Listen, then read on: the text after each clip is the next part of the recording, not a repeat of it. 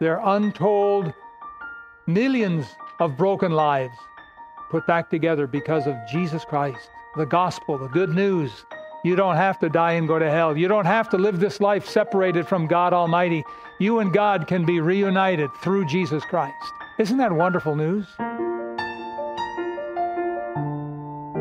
Well, a couple of weeks back, I made mention about wanting to do um, sort of a series on faith and to be talking about faith. And so today is the day we're going to begin. And I thought, now where should we begin?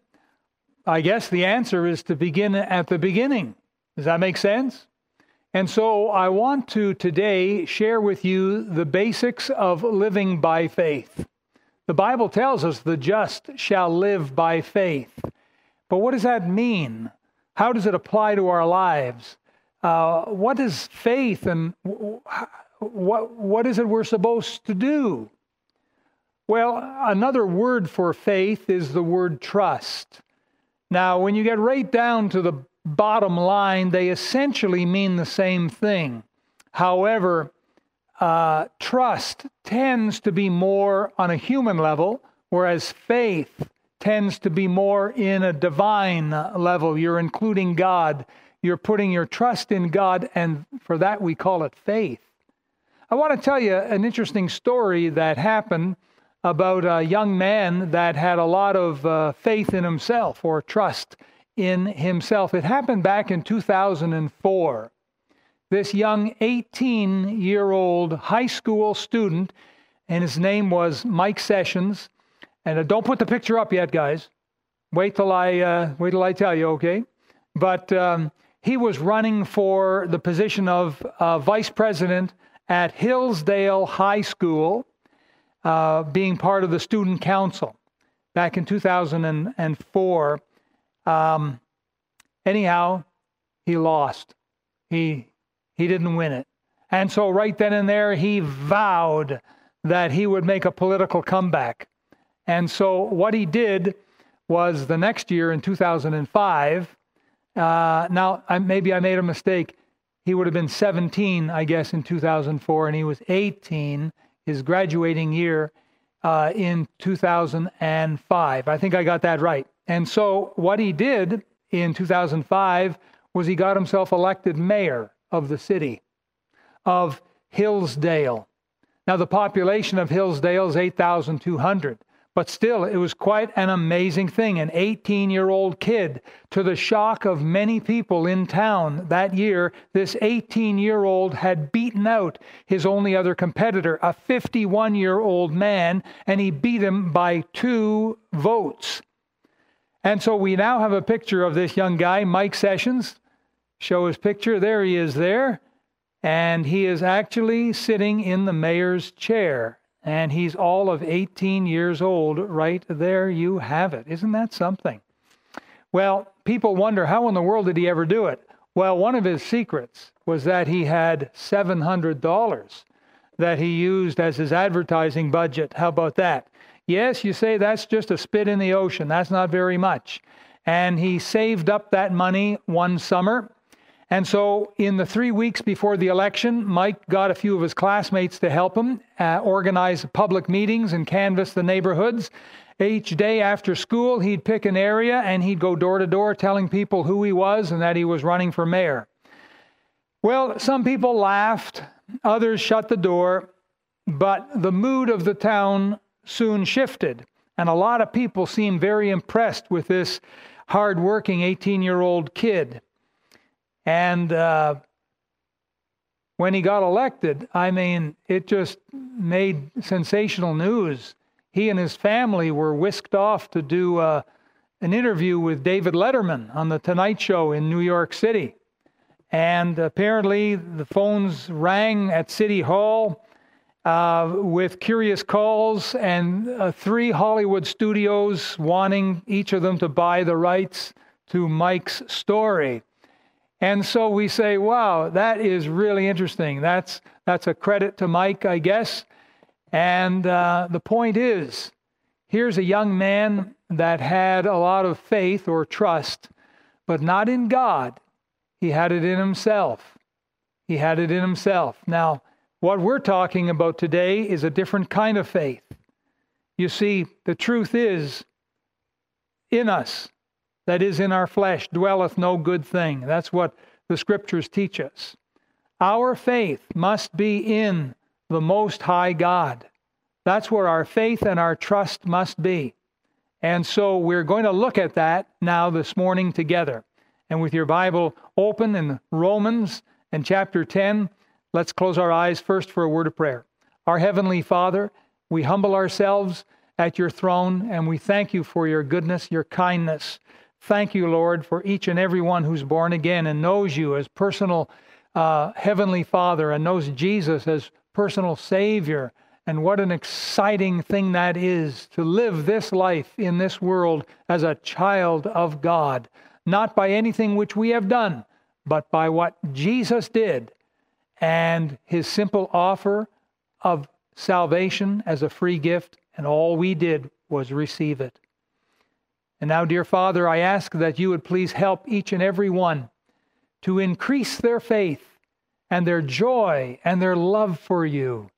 And Lord, I pray that great things would happen in people's lives as we do this study today and, God willing, next Sunday as well on faith. Lord, increase our faith. In Jesus' name we ask. Amen. Well, the Bible does tell us that faith is the key part of the Christian life. It's not money, it's not popularity, it's not how healthy you are, how sick you are. It's your faith. You alone with God, that's what matters right there. That's what God's interested in. God is not interested in just having a whole bunch of children so that he can, you know, put his, his thumbs under his lapels and say, Look at all my kids. Ah, yes, look at them all. He's not, he takes great pleasure in having a lot of children. Yes, he does. But God is a God who spends time individually with each and every one. That's an important thing to know. And that's where faith comes in. And our faith is to trust Him and what He says. In Hebrews chapter 11, verse 6, God says, But without faith, it is impossible to please Him. You could do a lot of stuff in this world. You could sing great songs. You could preach great sermons. You could give great amounts of money to feed the poor. But if there's no faith in God, then it's nothing. It amounts to nothing. In Matthew chapter 17, the Lord Jesus said, If ye have faith as a grain of mustard seed, that's the smallest of all of the little seeds there, you shall say to this mountain, Move, or Vamus, and it should obey you. Faith is so important. In 1 John chapter 5 and verse 4, and this is the victory that overcometh the world, even our faith. If you want to be an overcomer, you need to be a man or woman of faith. You say, what does that mean, of faith? Is that something you, like a commodity, you buy it in a can or something? No, that's not what faith is. Not what faith is at all. Now, with your Bible open at Romans chapter 10, I'd like you to look, please, at verse number 8. We're going to go through these few verses and hopefully make it very crystal clear as to what the scripture is saying. But in verse 8, it says, But what saith it? That means the, the scriptures. The word is nigh thee, even in thy mouth and in thy heart. That is the word of faith which we preach. Now, this is a quotation it's a quotation from the Old Testament scriptures from the book of Deuteronomy and chapter 30, verse 14. You can write that down if you like. Deuteronomy chapter 30, verse 14. By the way, it's a good idea to learn to write in shorthand. You know, if you had to write out Deuteronomy 10 times, boy, that would take a lot of ink, it would take a lot of time, and you'd probably get writer's cramp. You know, so what you do is you write DT, period. DT period. You can't just write D period because that could be the book of Daniel. You see? So you put DT, that's Deuteronomy, a short form for Deuteronomy. DT. Learn to write in, in secret code, I suppose. But look at this verse 8 again. The word is nigh thee. Now, the word speaks of the word of God, the word of God. And this is where faith comes in. It's faith, trust, but trust in what?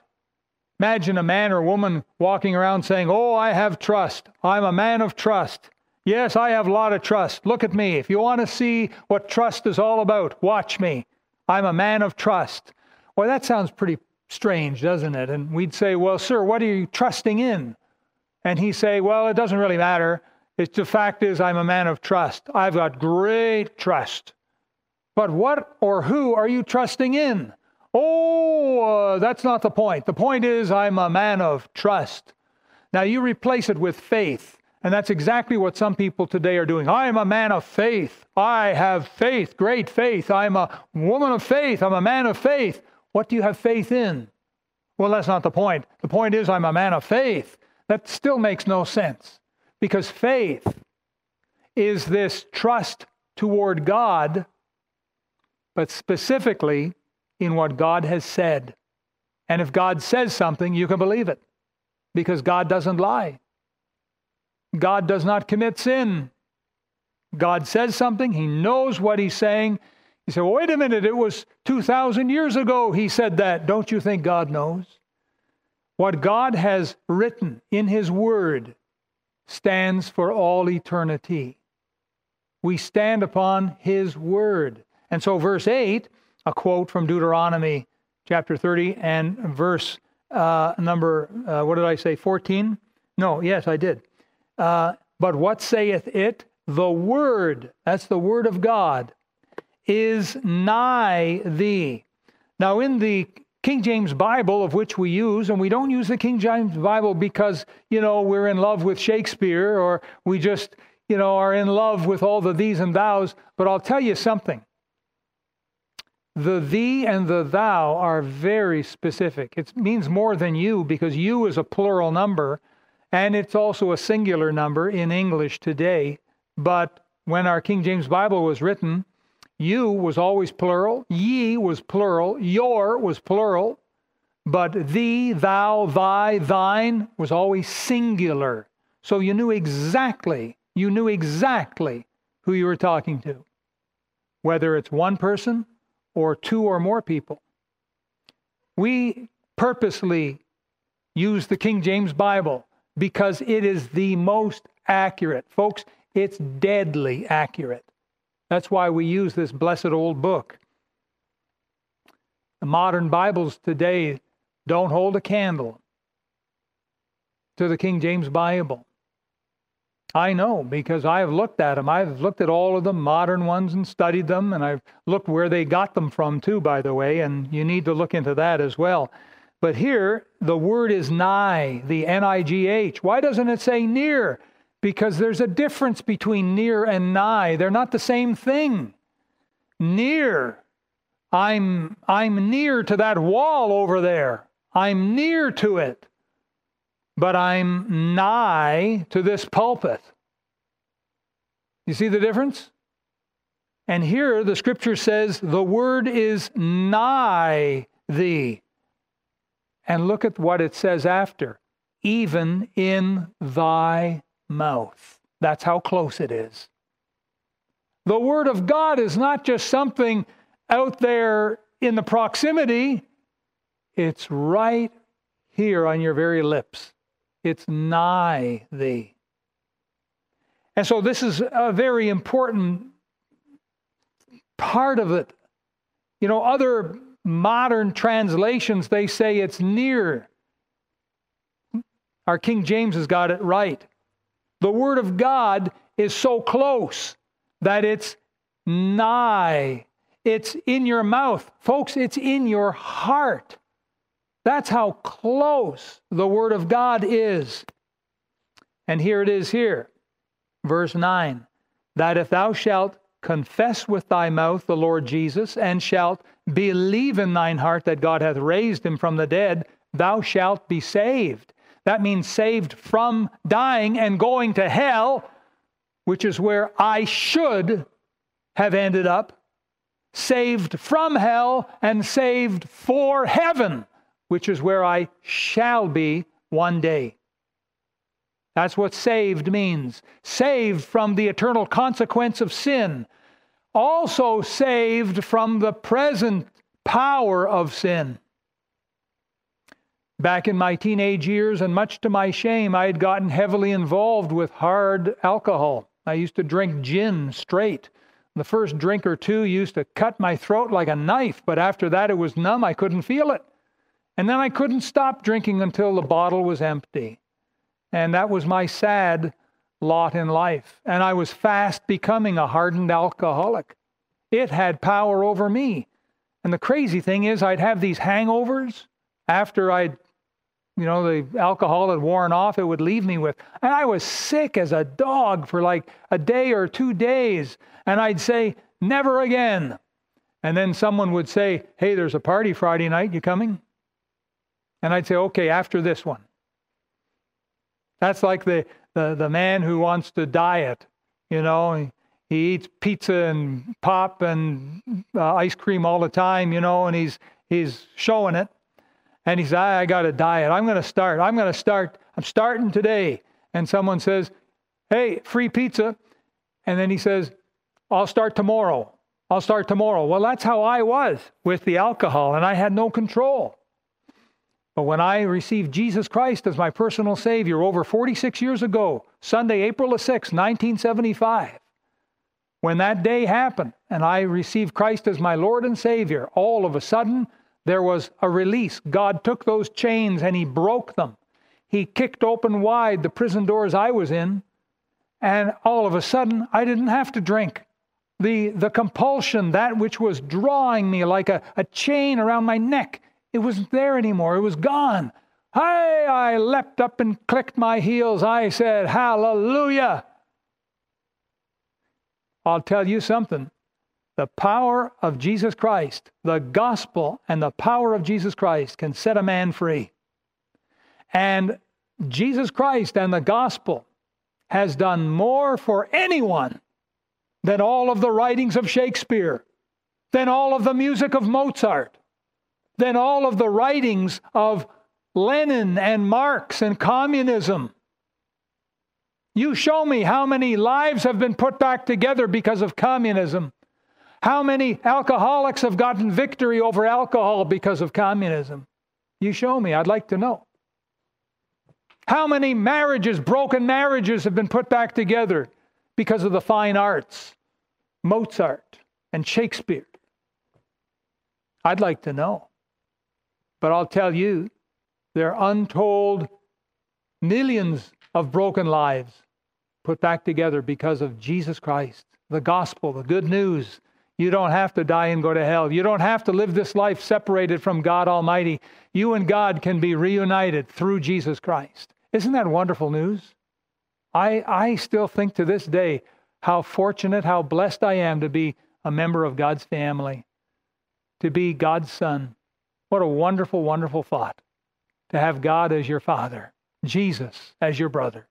Verse 9 that if thou shalt confess with thy mouth, the word confess means to thoroughly own, to thoroughly own. Can you imagine perhaps if, uh, say, this box here, this box I'm holding, supposing that uh, I lost it, I lost it somewhere. I'll put it right there for the moment and I start looking around I say, Has anyone seen my little brown box? I'm looking for a brown box. Has anyone seen my brown box? And then someone says, Well, there's a brown box over here. Is it yours? And I look at it and I say, Yeah, it looks like mine. It's got all the scuff marks on it. And I open it up. Yeah, it's got the little hammer in there. That is my box. I thoroughly own it. That's the idea of confess. And if you will confess the Lord Jesus, to thoroughly own Him as your sin bearer on the cross, to thoroughly own Him as your Savior, to thoroughly own Him as the Lord of your life. That means the boss, the master. Some people, they only want Jesus as a fire escape from hell. They don't want him to be the boss, the master, the captain of their life. No, I'll be my own captain. Thank you very much. But Verse 9 If thou shalt confess with thy mouth the Lord Jesus. Lord means boss. Literally, it means the keeper of the loaf. He decides if you eat today or not. He has that much boss control in your life. At home, in our living room, we have an aquarium. I'm the boss, not the fish. I'm the boss. I decide if they eat today or not. Hmm? Is Jesus the boss of your life? Is he the Lord? If he's not the Lord, something's not right. You need to confess him as Lord Jesus. And of course, Jesus means Savior. He's Savior and Lord. And so it says, If thou shalt confess with thy mouth the Lord Jesus, and shalt believe in thine heart that God hath raised him from the dead. And many people to this day do not believe that Jesus is alive. They believe he's dead, he was crucified. There's testimony, there's evidence. He's dead, he's dead. Ah, my friend, he's alive, he's alive. He rose from the grave, he broke the bars of death. He is no longer dead, he's alive. Hallelujah. Praise the Lord. Jesus is alive. When I was in high school, I received a, a lift. I was out thumbing one night on the highway trying to get home, and car pulled over, and lo and behold, it was a, a guy that went to my own high school. Oh, I hopped in there, and he was giving me a ride. And the Lord laid on his heart, he was a Christian young man, laid on his heart, and he started to talk to me about eternity and about Jesus. And he said to me that Jesus was his best friend. And I thought, let me out of this car. How can anyone be friends with someone who's dead? especially if they've been dead for 2,000 years. Come on, huh? And yet he was telling me the truth. It was only maybe two years later that I myself came to believe in this very same Jesus. But I, I believe that was the first time anyone had ever told me their faith in Jesus. My Christian friend, have you ever told anyone your faith in Jesus Christ? I don't mean to another Christian, I mean to a non believer. Have you ever shared with them that Jesus is your best friend, that you're born again? You say, well, they'll think me to be a Looney Tune. Yeah, they might, but then sometime after they might get saved. I'm looking forward to meeting this young man in heaven. I never saw him again. Well, that's been a lot of years. One day I'm going to see him again in heaven. I'm going to give him a hug. You're allowed to do that in heaven, you know. There's no COVID restrictions there. You know that.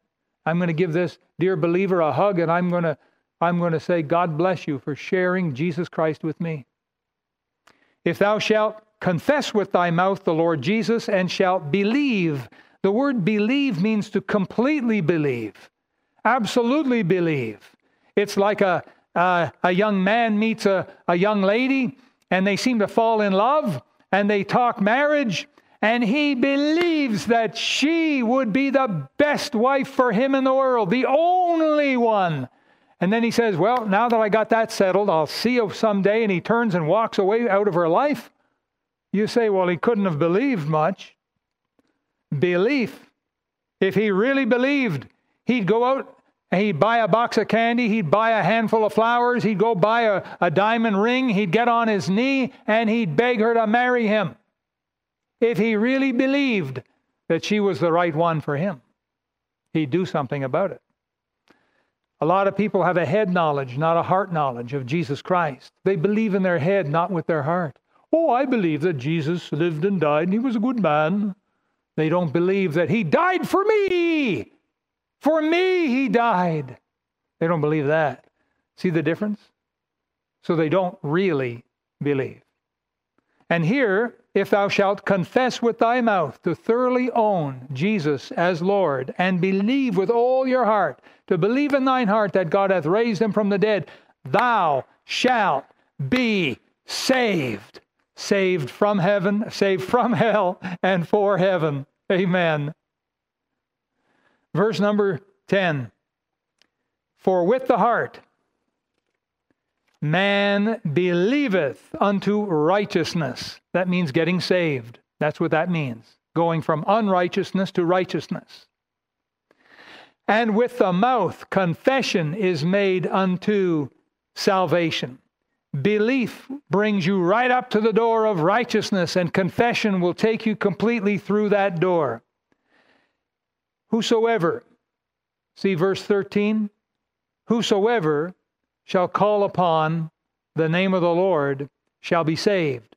Go back to verse 10. And with the mouth, confession is made unto salvation. Let me tell you something interesting about that word salvation. These days, the kings and the potentates and the very wealthy men, they, they're very afraid of assassinations. They're very afraid of the, the assassin's bullet or the bomb, something like that. And so they protect themselves, and rightfully so. In fact, sad to say it, but in a number of churches in the United States, there's death threats made on the pastor. And so some of the men of the church take it upon themselves to sort of act as kind of a bodyguard for the pastor in case someone comes in with a knife or a gun or something. That's sad, but it's true. It happens. Well, it used to be back before they they had long range rifles with scopes and things like that it used to be that the kings and the, the real uh, rich people were afraid of poisoned food. That was the weapon of choice for the assassin. The king was afraid, and so what he would do is he would hire a man who was a food taster. And this man would taste the food before the king would taste it. Imagine having a job like that. Huh? Imagine that. Say, boy, that would be uh, an interesting job to have, wouldn't it? And then the king watches you. If everything looks right, then he'll go ahead and then he'll eat. In the news back in 2009, when President Obama was in power, he went over to France. Um, there was a big uh, ceremony, and he was part of it. And he was in a restaurant, and he actually had one of his uh, CIA agents, actually was a food taster for Obama. You can Google that. That's in the news. He had a food taster. But these days, no one uses food tasters anymore. But back thousands of years ago, that was very common a food taster. Nehemiah in the Bible, he was a food taster for the king. And so here's the point if the king were to eat a tasty uh, drumstick or uh, you know a pork chop or something uh, that had a drop or two of poison in it, you know, that'd be the end of the king. So the food taster would be there tasting it.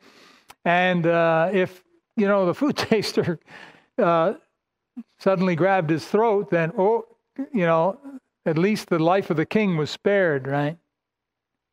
But here's the point the, uh, the word in Latin for, for this was called salvus. Salvus. That's how they would pronounce it. S A L V U S. That's the English spelling of it, but the Latin pronunciation was salvus. And it meant to save or protect the life of the king. You see that? And so the word came also into the Christian realm salvation. Jesus Christ drank the deadly cup on the cross, the cup of death meant for you and me. The Lord Jesus became our food tester. And he willingly, lovingly, voluntarily sacrificed his life. He paid what we owe in hell, and he did it willingly because he loved us. This is the where the word salvation comes from. What a rich, meaningful word. You see that? Jesus Christ tasted the poisonous dregs for you and for me. Now, verse 11 For the scripture saith, And this again is a reference to several scriptures. There's Isaiah 28 and chapter 49 as well, and Jeremiah 17. For the scripture saith, Whosoever believeth on him, that's on Jesus, shall not be ashamed. Listen to me. I've been saved for 46 years.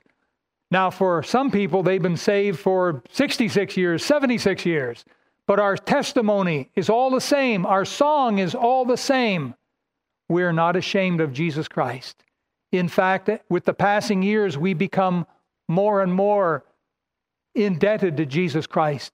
We love him more. We appreciate him more. We sing more his songs, his praises, his worship. We're, we're not afraid to let others know that we love him.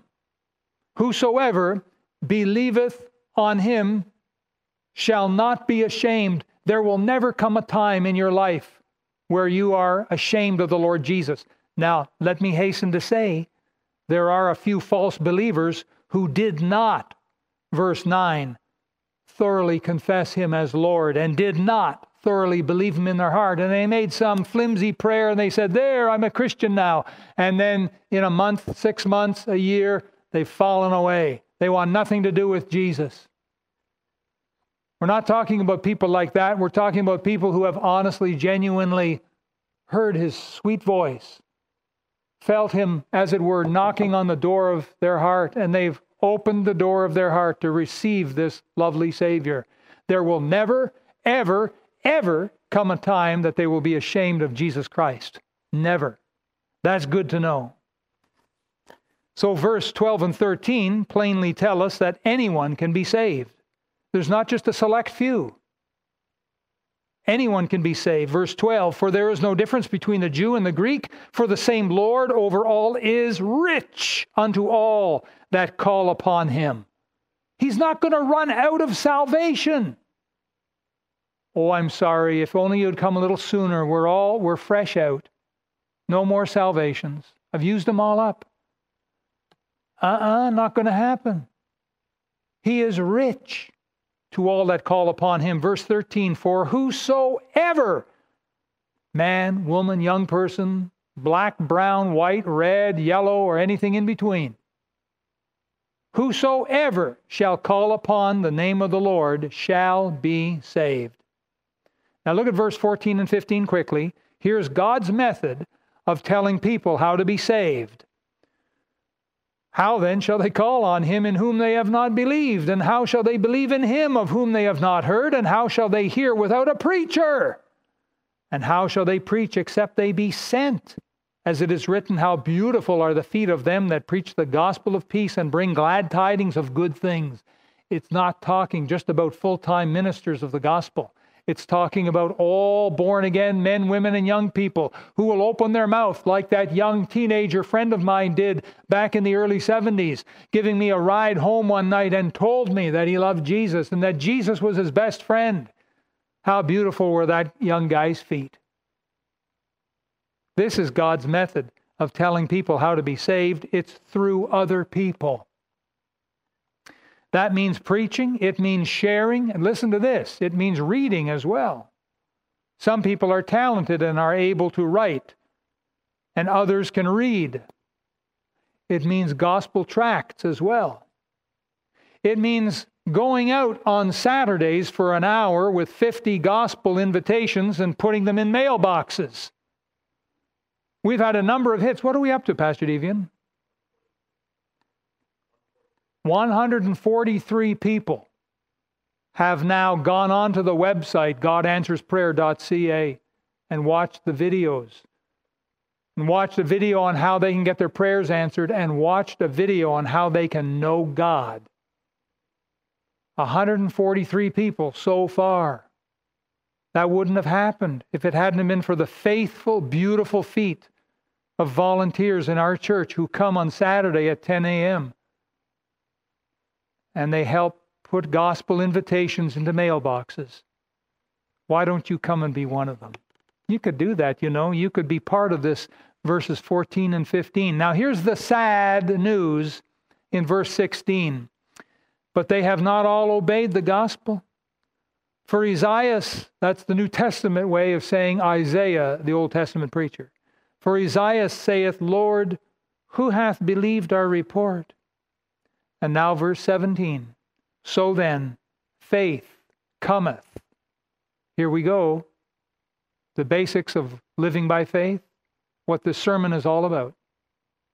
So then, faith cometh by hearing, and hearing by the Word of God. You want to have a strong faith? You want to be able to do great things for God? Well, you're going to need strong faith. How are you going to get that faith? It's going to come through the Word of God as you read the Bible daily. You say, but I don't understand it all. You read it anyhow. As you read it, it gets into your soul and into your spirit. You don't feel well, you go to see your doctor. Your doctor prescribes a prescription for you. Well, you don't understand all of the chemical compounds and, and all of the intricacies of how it works inside the body. You just have to take the pill every day. And before you know it, you're feeling better. The pill does the work in you. The Word of God does the work in you. You just have to be faithful every day. Faith cometh by hearing, and hearing by the Word of God. And I'll tell you something it's there for the asking. If you will ask God, increase my faith, He will do it. Folks, listen, this is not all there is to know about faith. We got still another sermon to go on this, right? But the, the basics, it begins here. It's a gift of God. That's what Ephesians chapter 2 says. For by grace are ye saved through faith. And that, the faith, and that not of yourselves, it is a gift of God. And if it's a gift, it's something you receive or you reject. So many Christians seem to resist faith. Sad, isn't it? But those Christians who receive faith, they're the ones who grow. Theodore Roosevelt, maybe you've heard that name. He was one of the more famous presidents of the United States. Well, back many years ago in the Spanish American War, Clara Barton is the, the gal who started the Red Cross famous all over the world, the Red Cross. And she was working in Cuba. And one day, Theodore Roosevelt, who was a colonel at that time, he came and wanted to get some food for some of his uh, soldiers who were very hungry. And he was offering to buy it. I'll pay for it. And he was turned down. And he couldn't understand it. And so what he did was he went to one of the surgeons in charge and explained the problem. And the surgeon said, Colonel Roosevelt, you don't understand. All you need do is, is go to Clara and ask for it. Oh, well, the light bulb went on. It's a gift. This is how the story goes. And so he went back and asked, and he got all that he needed. And it's the very same with faith. God will give it to you. The channel through which he'll give it is the Word of God. But you need to ask for it. Someone seems to think, well, boy, oh boy, it can't be worth much if all you got to do is ask for it. You're not understanding what we're talking about, my friend. Some people think that just praying to Jesus and getting saved, not having to go to hell, that's a very cheap salvation because they think I need to somehow take out a knife and cut myself, or I need to whip myself, or I need to. you don't understand. You're not understanding it, my friend. G. Campbell Morgan was a great Bible teacher. He's with the Lord now for many, many years, but he wrote some great books, preached some great sermons. And back in the day, an old coal miner came to him after having heard one of his sermons and said, Well, he said, uh, Mr. Morgan, I, I know what you're saying, but it just seems like a cheap salvation if all I got to do is just ask and I'll be saved.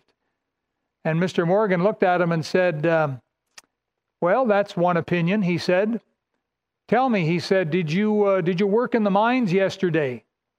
He said, Yes, I did. And he said, uh, did you go down deep? Yep. I went down deep. And uh, how did you uh, did you get back out of the mines? How'd you get out? Oh, he said, I get into the cage and up I go. He said, Really?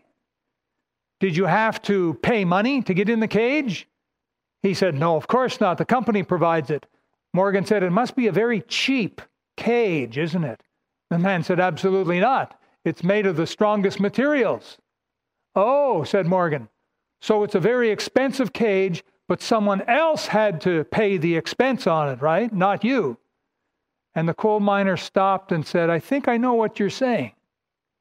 Is that God paid the expensive part and sent Jesus, who died for my sins, but for me it cost me nothing.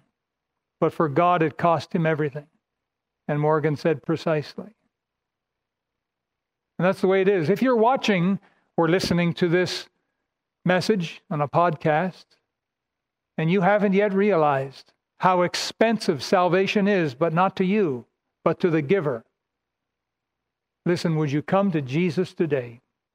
And those of you who are born again and saved, would you realize once again the tremendous cost it cost God to get you saved and provide a home for you in heaven? And you know what you need to do is live by faith. So it all starts right here, doesn't it? Now, would you close your eyes in prayer with me?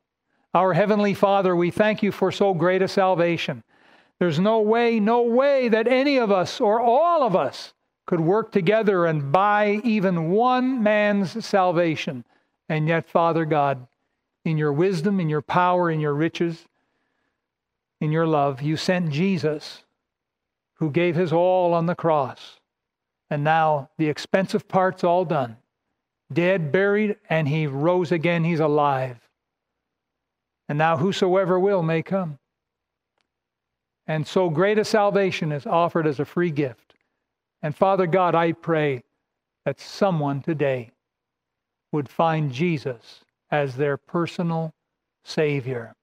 And Father, I ask for all who are saved to start asking you daily, Lord, increase my faith, and do it through your word. In Jesus' name we pray. Amen. Amen. Thank you for watching the message today. We invite you to join us again every Sunday and Wednesday for more inspiring messages from God's Word.